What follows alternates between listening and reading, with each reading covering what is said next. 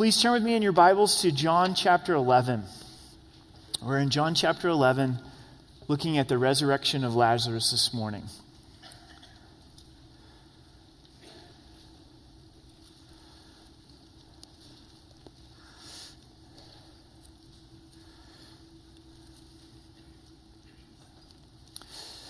Let's pray together. Jesus, we thank you that you are the resurrection and the life, that you've conquered death and the grave, that you bring us hope and living hope in our lives. So, God, as we go through our relationship with you, and sometimes there is that death of our assumptions and expectations and the death of our timeline, that we would see that you're working for your glory and for our greater good. We know it's your spirit that leads us and guides us into truth. So would you send your spirit and teach us and instruct us? And we love you and we thank you in Jesus' name. Amen. Whenever I'm driving back and forth to Denver, I've decided to go ahead and always use the Waze app. W A Z E. If you're not familiar with the Waze app, basically what it does is it tries to find the fastest way to get back and forth in, in traffic. And it's pretty effective. Yesterday, I was coming back from my parents' house in South Denver, and there is construction now, as you know, from Castle Rock all the way to Monument.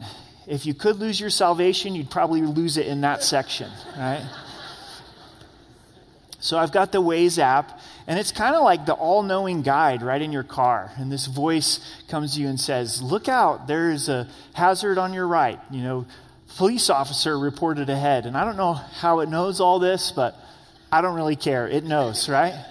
So I'm coming up to Larkspur, and sure enough, brake lights, and I hear this voice from Waze saying, You will be slowed in traffic for 11 minutes. And that just helped my mental state a lot.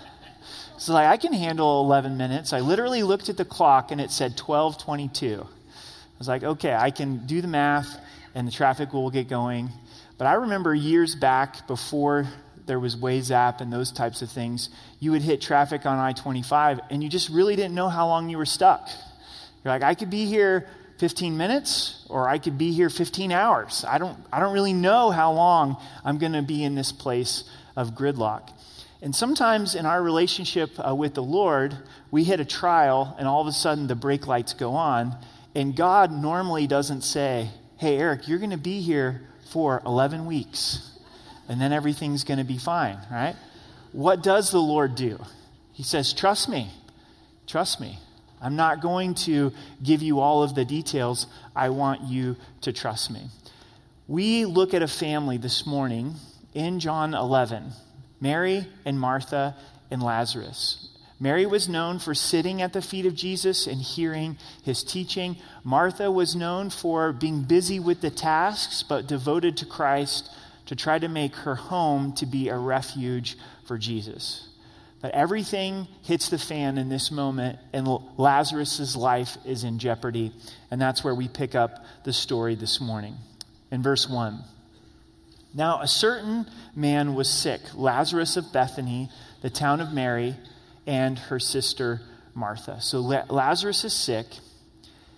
Mary and Martha in Bethany. Bethany is just outside of Jerusalem, east of Jerusalem, two miles beyond the Mount of Olives. Sickness can come at no notice. It seems to be very serious for Lazarus. It's obviously life threatening. And when it comes, it comes quickly in our lives. In verse 2, it was that Mary who anointed the Lord with fragrant oil and wiped his feet with her hair, whose brother Lazarus was sick. This is recorded for us in John chapter 12. We're going to study it in a few weeks, where Mary anoints the feet of Jesus with very expensive ointment, preparing his body for burial. But verse 2 identifies the Mary that Jesus is talking about to the reader. Mary was a, a common name, and Mary was known for her love for Jesus. This is the Mary who anointed the feet of Jesus. In verse 3, therefore the sisters went to him, saying, Lord, behold, he whom you love is sick. So they send the message to Jesus the one you love is sick. Lazarus is sick. We know Jesus has left Jerusalem to go to the wilderness. He's been rejected in Jerusalem. He goes to the wilderness where John the Baptist had been ministering. So it's a bit of a journey to get this word to Jesus. The message is filled with a little bit of a caveat, isn't it? The one that you love is, is sick. And with that is this assumption or expectation that because Jesus loves Lazarus, that he's going to come and heal him. And if you're taking notes, in order for us to experience God's work in our lives, a lot of times there has to be the death of our assumptions and expectations. We maybe haven't thought it through or don't even realize it in our lives, but our understanding of God loving us, we interpret that that He's going to do certain things in our lives. And we're going to find as we read through this that God loves Lazarus very much, but He's going to work in Lazarus' life in a different way than Mary and Martha would have expected. They want Jesus to come right now and heal him, and he's going to delay, and Lazarus is going to pass away. It's kind of this idea of, Lord, I'm single. I love you. I've devoted my life uh, towards you. I'm trying to live in sexual integrity, so I assume and have the expectation that you're going to bring a godly spouse into my life. Now, many times the Lord does, but is God required to do that? Sometimes does he call someone to a life of, of singleness? Absolutely, right? There may be this expectation of saying, Well, God, I love you and I, and I serve you, so I'm assuming that there's never going to be any marital conflict in my relationship with my spouse. Now, is that necessarily going to be what God does in, in your relationship? But maybe you've put that assumption there. You've, you've connected that to the Lord kind of put that string to the Lord and saying, I'm assuming or expecting for you to do this in, in our lives. And we may have this understanding that because God loves us, that it's always going to result in financial breakthrough, right? Well, are there believers that sometimes don't have financial breakthrough? Absolutely. So you get the idea. Or maybe it is a physical challenge in going, God, because you love me, you're going to heal me. I know that you love me, so now I've interpreted this to then come up with my own plan and agenda of how God is going to work. And there's no doubt that God's going to work. There's no doubt that His glory is going to be revealed, but many times we have to surrender our will to His will. And that's a process. Sometimes it's a wrestling match with the Lord, isn't it? Of God, I really desire this and I really want this, but I see who you are, so I'm willing to trust you. I'm willing to trust that you're going to work in and through my life. I don't know about you, but nothing in my life has really gone the way that I would expect it to. Man, when I was 21, I had it all figured out how I thought my life was going to go. But it's been better. It's been different, but it's been better. Not necessarily easier, not necessarily more comfortable, but better because God's glory has been involved. His good and perfect plan has been involved. So, verse 4 when Jesus heard that, he said, This sickness is not unto death, but for the glory of God, that the Son of God may be glorified through it. This message going back to Mary and Martha must have been a great encouragement. This sickness is not unto death.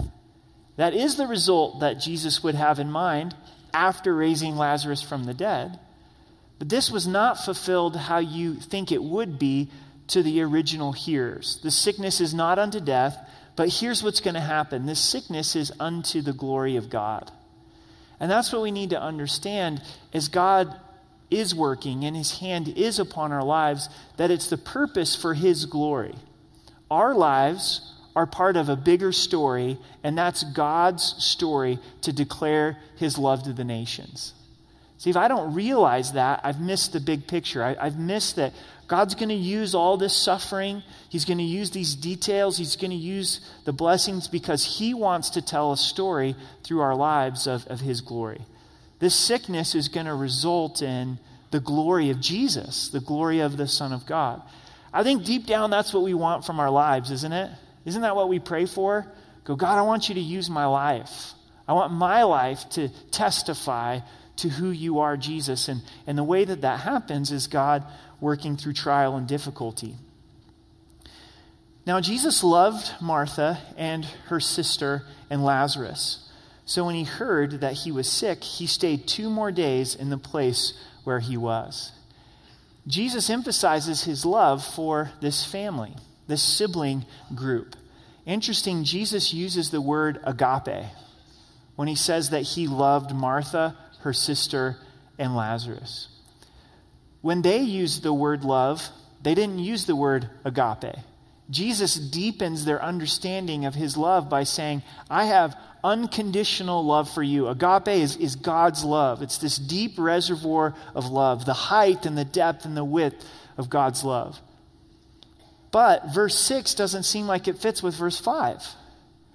I love you guys as a family, but I'm not responding to your urgent need. In fact, I'm going to stay here for two more days, and I'm going to wait this out. So, second thing to write down this morning is the death of our timetable. The death of our timetable. We want God to work by 5 p.m. this afternoon, right? By the time I sit down for dinner, I want this whole thing with Lazarus to be sorted out because my heart is aching and I'm scared and my brother might, might pass away. God, I have this, this urgent need in my life. For some of you this morning, you came to church with a very pressing, urgent need that's taking place. This isn't in the backdrop, it's in the forefront, and saying, Lord, would you please do this quickly? And oftentimes, God's timetable of working in that situation is different than our timetable. Most always. And God delays for a specific purpose here. He says, I'm not going to go right now because I have a greater plan. And when God's timetable doesn't meet our timetable, what do we result? What's that space in between? It's called waiting. And it's very challenging. For Mary and Martha, I'm sure every hour they're looking out the window. Is he here? Is he coming? Does he love us? Why doesn't he show up? Where is he at? And Lazarus is getting worse and worse and worse. Come on, come on, come on. Aren't you going to meet this need? Aren't you going to show up in my life? But God is in the waiting, He's in that space in between. He's doing a work in our lives. He's challenging our, our trust in Him, even though it's difficult. He knows exactly what He's doing. In Isaiah 55, it says that God's ways are not our ways. As the heavens are high above the earth, so are God's ways higher than ours. We don't have his perspective. We don't understand what he's doing. Who's been God's counselor? Well, we've all tried, but thankfully he doesn't take our counsel. His ways are not our ways. He, he, he goes about things on his, his own timetable. And we have to be willing to surrender our timetable, to allow the, the death of our timetable to take place before we enter into the glory of his plan. In verse 7, then after this, he said to his disciples, Let us go to Judea again. The disciples said to him, Rabbi, lately the Jews sought to stone you, and are you going there again. Jesus says, All right, now it's time to go to Judea, to go to Jerusalem, to go to Bethany. And the disciples say, Well, Jesus, don't you remember recently they tried to stone you there? Like, we're not sure we're going to make it out of Jerusalem. And reminding Christ of the danger. This is not a safe place for us to go. Jesus answered, Are there not 12 hours in the day? If anyone walks in the day, he does not stumble because he sees the light of this world. But if anyone walks in the night, he stumbles because the light is not in him. Jesus is speaking practically, but also spiritually. He's saying, guys, it's best to do your business during the day, it's best to travel during the day. And that's true, isn't it?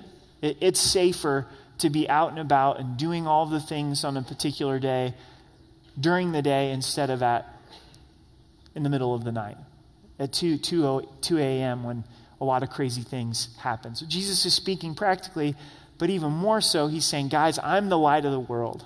And it's not my time yet. So it's going to be safe for us to go to Jerusalem, to go to Bethany.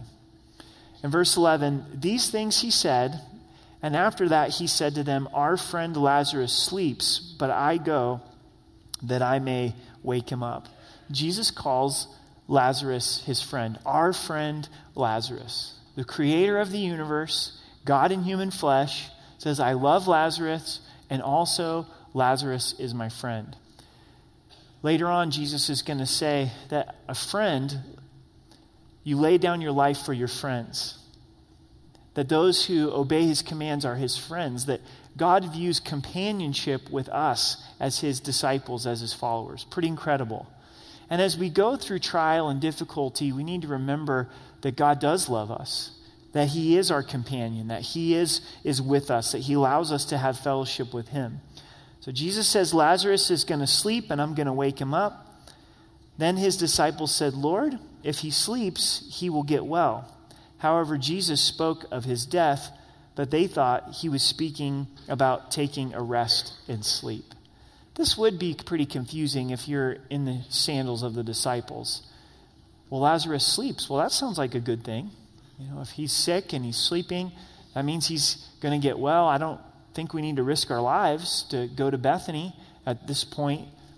But Jesus was speaking of Lazarus' death. He, he likens Lazarus' death to sleep because he knows he's going to raise Lazarus from the dead. This is a temporary state for Lazarus, just like you would take a nap.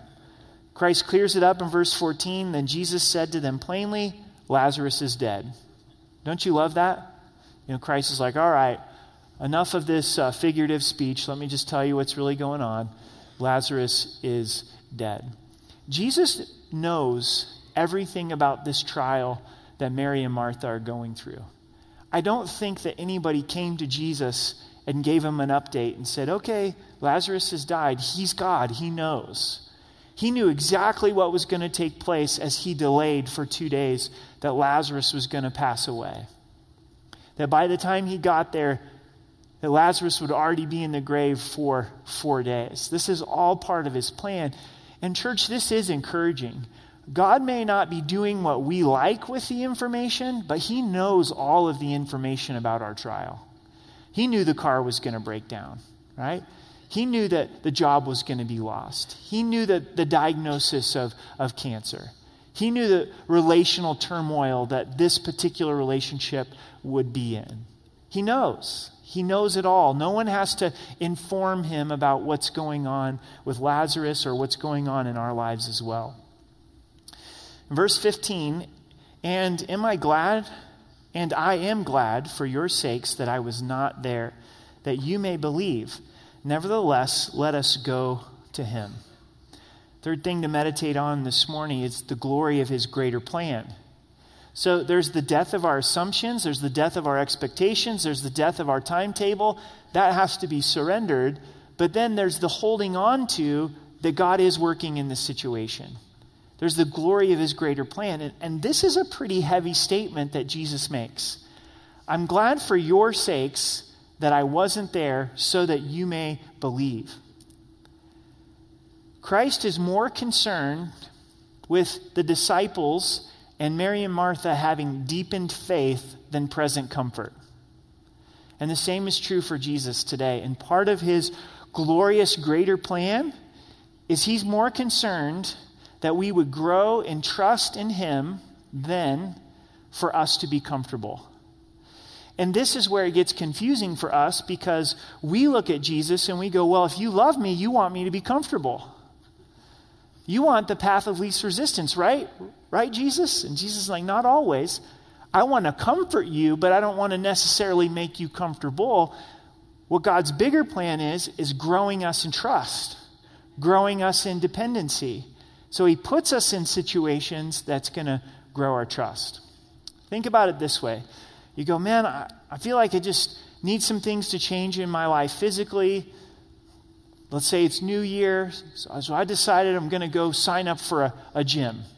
And I need a personal trainer that's going to hold me accountable and give me technique. And so you go for the whole enchilada, the, the whole plan with the gym and the, and the trainer. And about three weeks into this plan, you're like, I don't really understand what's going on because all the trainer does is make me comfortable. Like, I know my technique's not quite right on my squats and my sit ups, but the trainer never says anything and always just goes, That's a good job. You're doing a good job on those squats. You're doing a great job on that, on that sit up. And on your meal plan, he's got an app for you where you're having to put in everything that you eat and you measure the ounces of everything and you're sending that to the trainer and he's looking at the app and he's not saying anything about the Doritos or the ice cream. And, and that's not part of the meal plan. That's not part of this nutrition plan that was happening.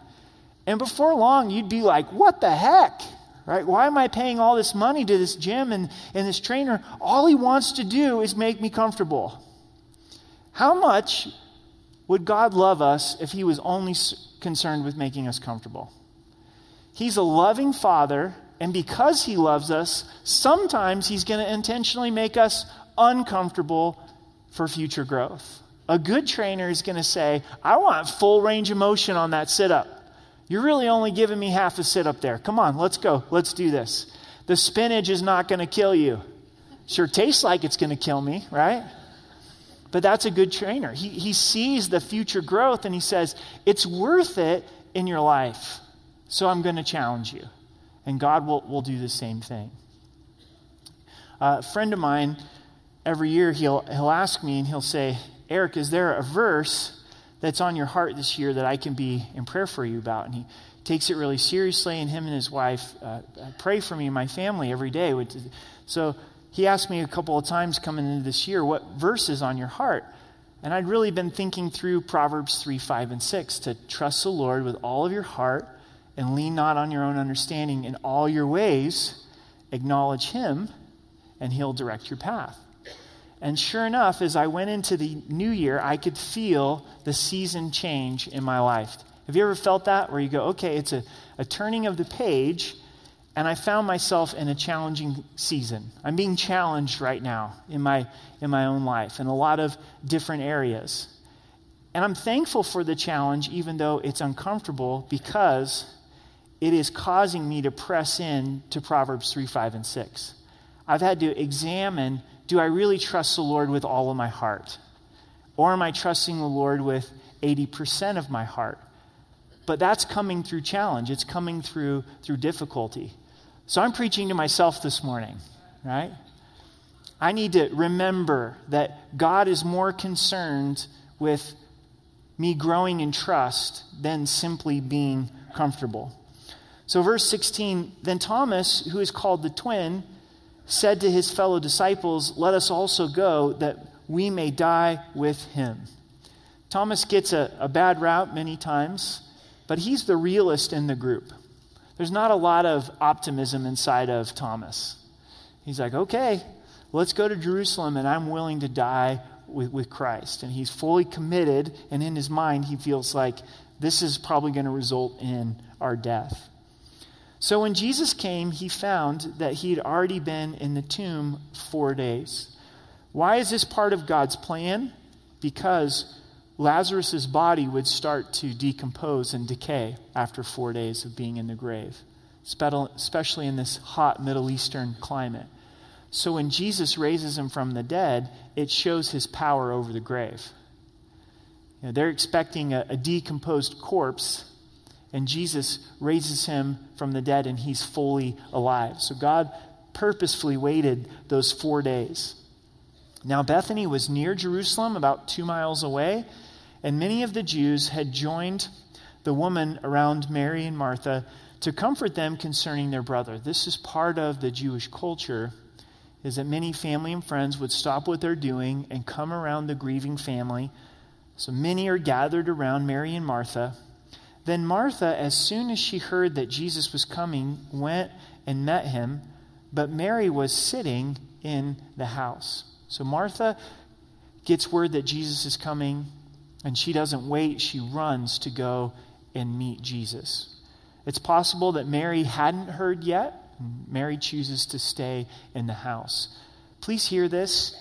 This is a great example for us with Martha when you're going through intense grief, especially the loss of a loved one, it can be difficult to run to Jesus. Sometimes there's this feeling inside of us of God, why did you let this loved one pass away? And grief can do crazy things to our hearts and, and our minds. And follow the example of Martha and say, as hard as it is, I want to run to Jesus and have an honest, difficult conversation with him. In verse 21, now Martha said to Jesus, Lord, if you had been here, my brother would not have died. She gets right to it. And she doesn't pretend. She is honest and transparent. Lord, if you had been here, my brother would have not died.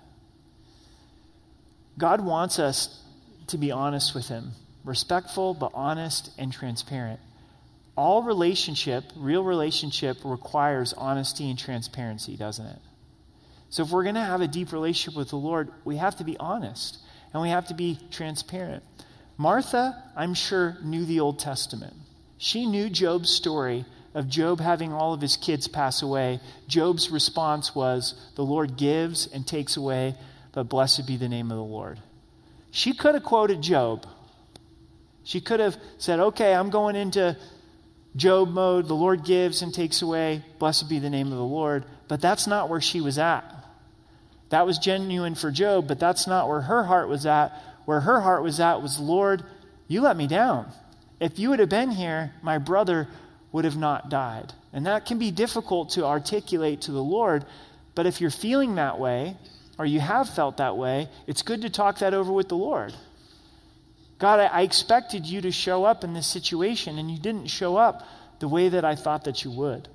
In verse 22, but even now I know that whatever you ask of God, God will give you. It's just saying, whatever you ask of the Father, he'll grant it to you. Jesus said to her, Your brother will rise again. Martha said to him, I know that he will rise again in the resurrection at the last day. She's saying, I know he's going to rise again at the end of all times. The last day, he, he, he will rise with, with believers. In verse 15, 25, Jesus said to her, I am the resurrection and the life. He who believes in me, though he may die, he shall live. This is the fifth I am statement in the Gospel of John. The first, Jesus said, I'm the bread of life. Then, the light of the world, the door, the good shepherd, and now I am the resurrection and the life. Jesus is going to use the death of Lazarus to show that he has power over the grave, that he truly is the resurrection and the life, that he can give eternal life to those who will believe in him, those who will trust him uh, for salvation, the resurrection unto eternal life. What an amazing Savior we have that He can conquer sin and the grave and death and give us this promise of, I am the resurrection and the life. And as you believe in me, though you die, you're going to die, you will have everlasting life. You'll be raised to everlasting life. In verse 26, and whoever lives and believes in me shall never die. Do you believe this? So, those that believe in me, he who lives and believes in me shall never die. This promise of eternal life. And then he asks Mary, right in the midst of this grief, Do you believe this? Do you trust this? And I think that that's a question for all of us to wrestle with. Do we believe this? Jesus, she said to him, Yes, Lord, I believe that you are the Christ, the Son of God, who has come into the world. So she responds, Yes, Lord, I do believe. I believe you're the Christ, the Messiah, that you're the Son of God who is, who's come into the world. Verse 28 And when she'd said these things, she went her way and secretly called Mary, her sister, saying, The teacher has come and is calling for you. So Martha goes to Mary and says, Jesus is here and wants to meet with you. What a wonderful sister, pointing her uh, to Christ. As soon as she heard that, she arose quickly and came to him. So she's ready to meet with Jesus as well. Now, Jesus had not yet come into the town, but was in the place where Martha met him. Then the Jews who were with her in the house and comforting her, when they saw that Mary rose up quickly and went out, followed her, saying, She is going to the tomb to weep there. You've noticed at a funeral, who's everybody watching? You try not to watch, but you are. You're watching the one that's been affected the most. You've got your eye on the spouse that has lost their wife, lost their husband. You're watching the kids who've lost a parent. You're watching the parents as they're burying a child. As we do memorials and funeral services here, and you go out to the foyer, everybody's watching the immediate family. And that's what takes place here is Mary gets up quickly and she goes and they're like, okay, we need to keep an eye on her. She must be going to the tomb of, of Lazarus.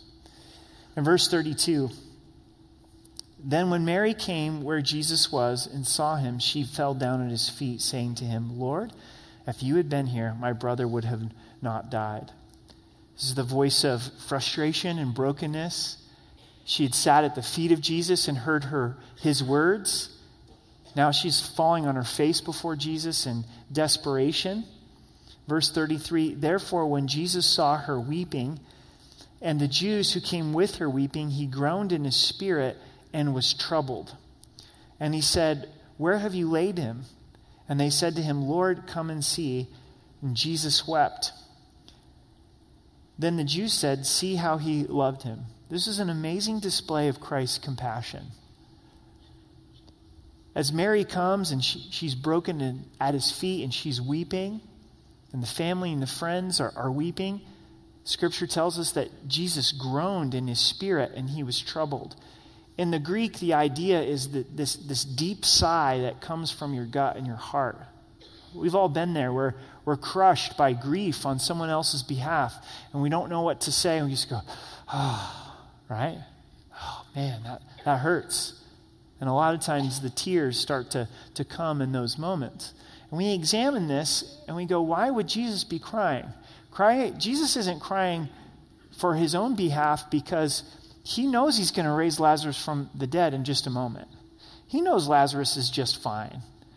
Lazarus is safe in, in eternity. The reason he's weeping is because Mary doesn't know that. Martha doesn't know that. This group of family and friends don't know that. And he's grieved because they're grieved. He's weeping because they're weeping. So we have our Savior who created the universe, who's going to die upon the cross, who had the power to be able to cleanse the temple with a whip, but yet the compassion and the gentleness of Christ, where he's crying and he's weeping with those who weep. Paul would write and say, Rejoice with those who rejoice and weep with those who weep. And Jesus fulfills that perfectly. He could have easily said, Hey, guys, it's going to be all right. Let's just get to the tomb and I'm going to fix this. But he wanted to stop and be with them in this moment and have compassion upon them. So if you are in suffering, know that your Savior understands your suffering. Jesus is a man of sorrows and he's acquainted with grief. He's really the only one that understands.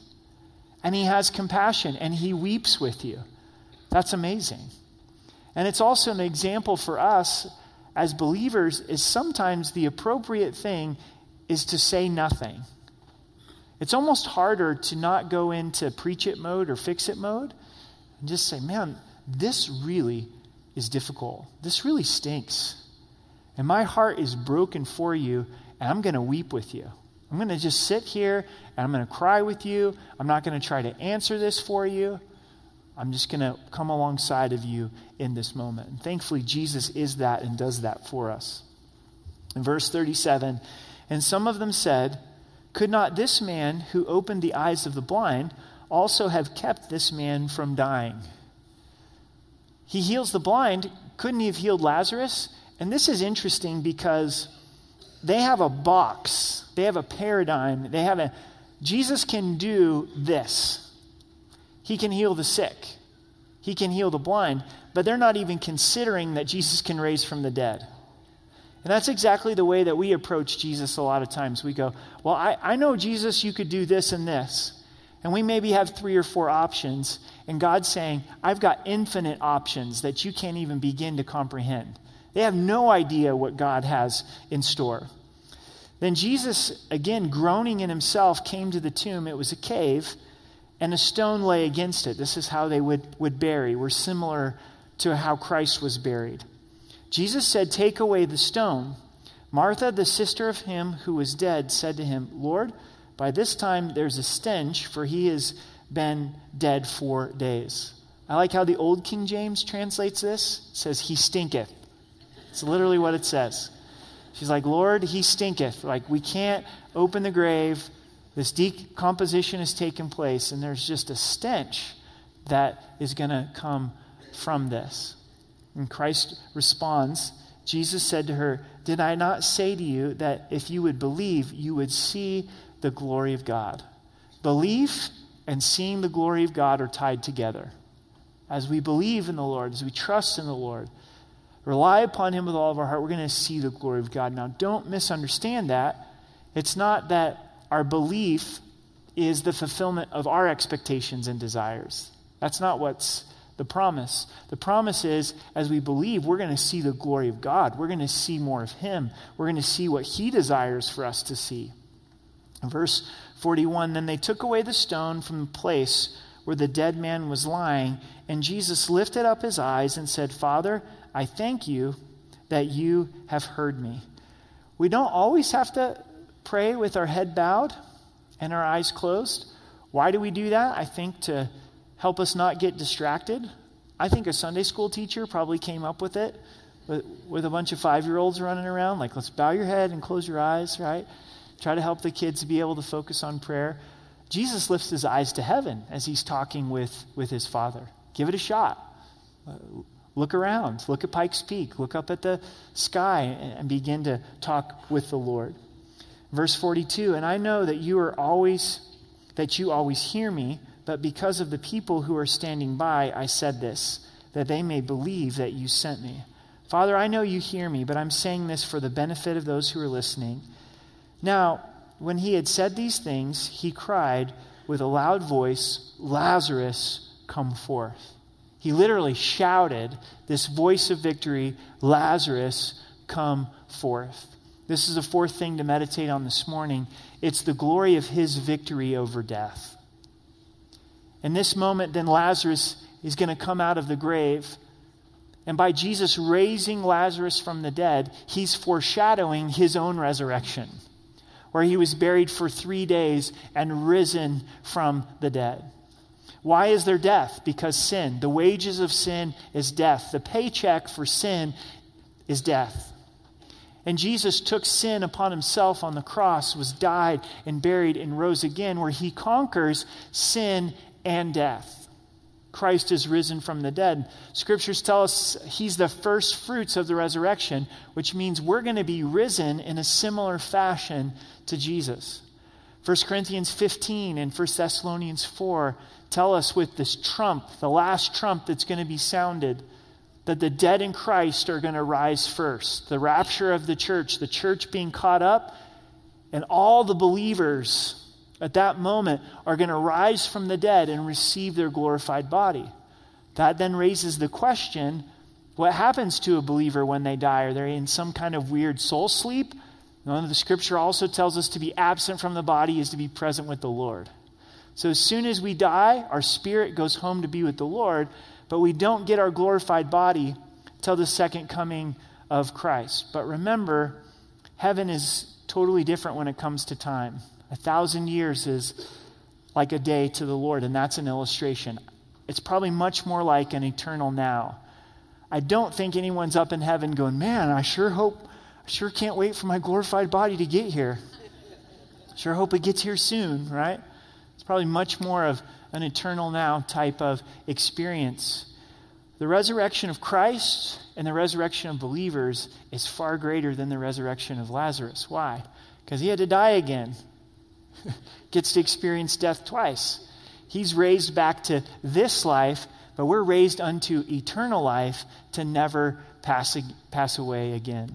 Augustine, he put it this way. He once remarked that if Jesus had not said Lazarus' name, all would have come out from the graves. That's the power of Christ. He is going to empty the grave. He's taken the, the sting out of death. So, verse 44 and he who had died came out bound hand and foot with grave cloths, and his face was wrapped with a cloth. And Jesus said to them, Loose him and let him go. what an experience for Lazarus, right? It says his hands and feet are wrapped up like a mummy. He's also got cloth around his face, and he's trying to get out of this cave. Everybody's so stunned, they don't know what to do. So Jesus has to give some instructions. Guys, take the grave clothes off of him, right? And as they do, and they take the grave clothes off of him, they don't find decay. They find Jesus completely restoring him un- unto life. Jesus is the resurrection and the life. Let's look at verse 45 and then we'll be done. It says, Then many of the Jews who had come to Mary and had seen these things Jesus did believed in him. All of this multitude, this family and friends that came to comfort Mary and Martha, they witnessed the resurrection of Christ and they believed. That's the glory of God. God did something that was better than what Mary and Martha were asking and what they were expecting they got to experience their brother being raised from the dead. They got to witness their family and friends becoming believers in Jesus Christ because of this power of the resurrection. And, church, death and glory go hand in hand. They go hand in hand. And it's the death of our expectations, it's the death of our assumptions, it's the death of our timetable. And then it's embracing that God has a plan. It's embracing that God is working and saying, This is going to result for your greater glory and for my good. And realizing my little life, my little story, is part of this bigger story of God declaring his glory. So let's stand together. Let's pray.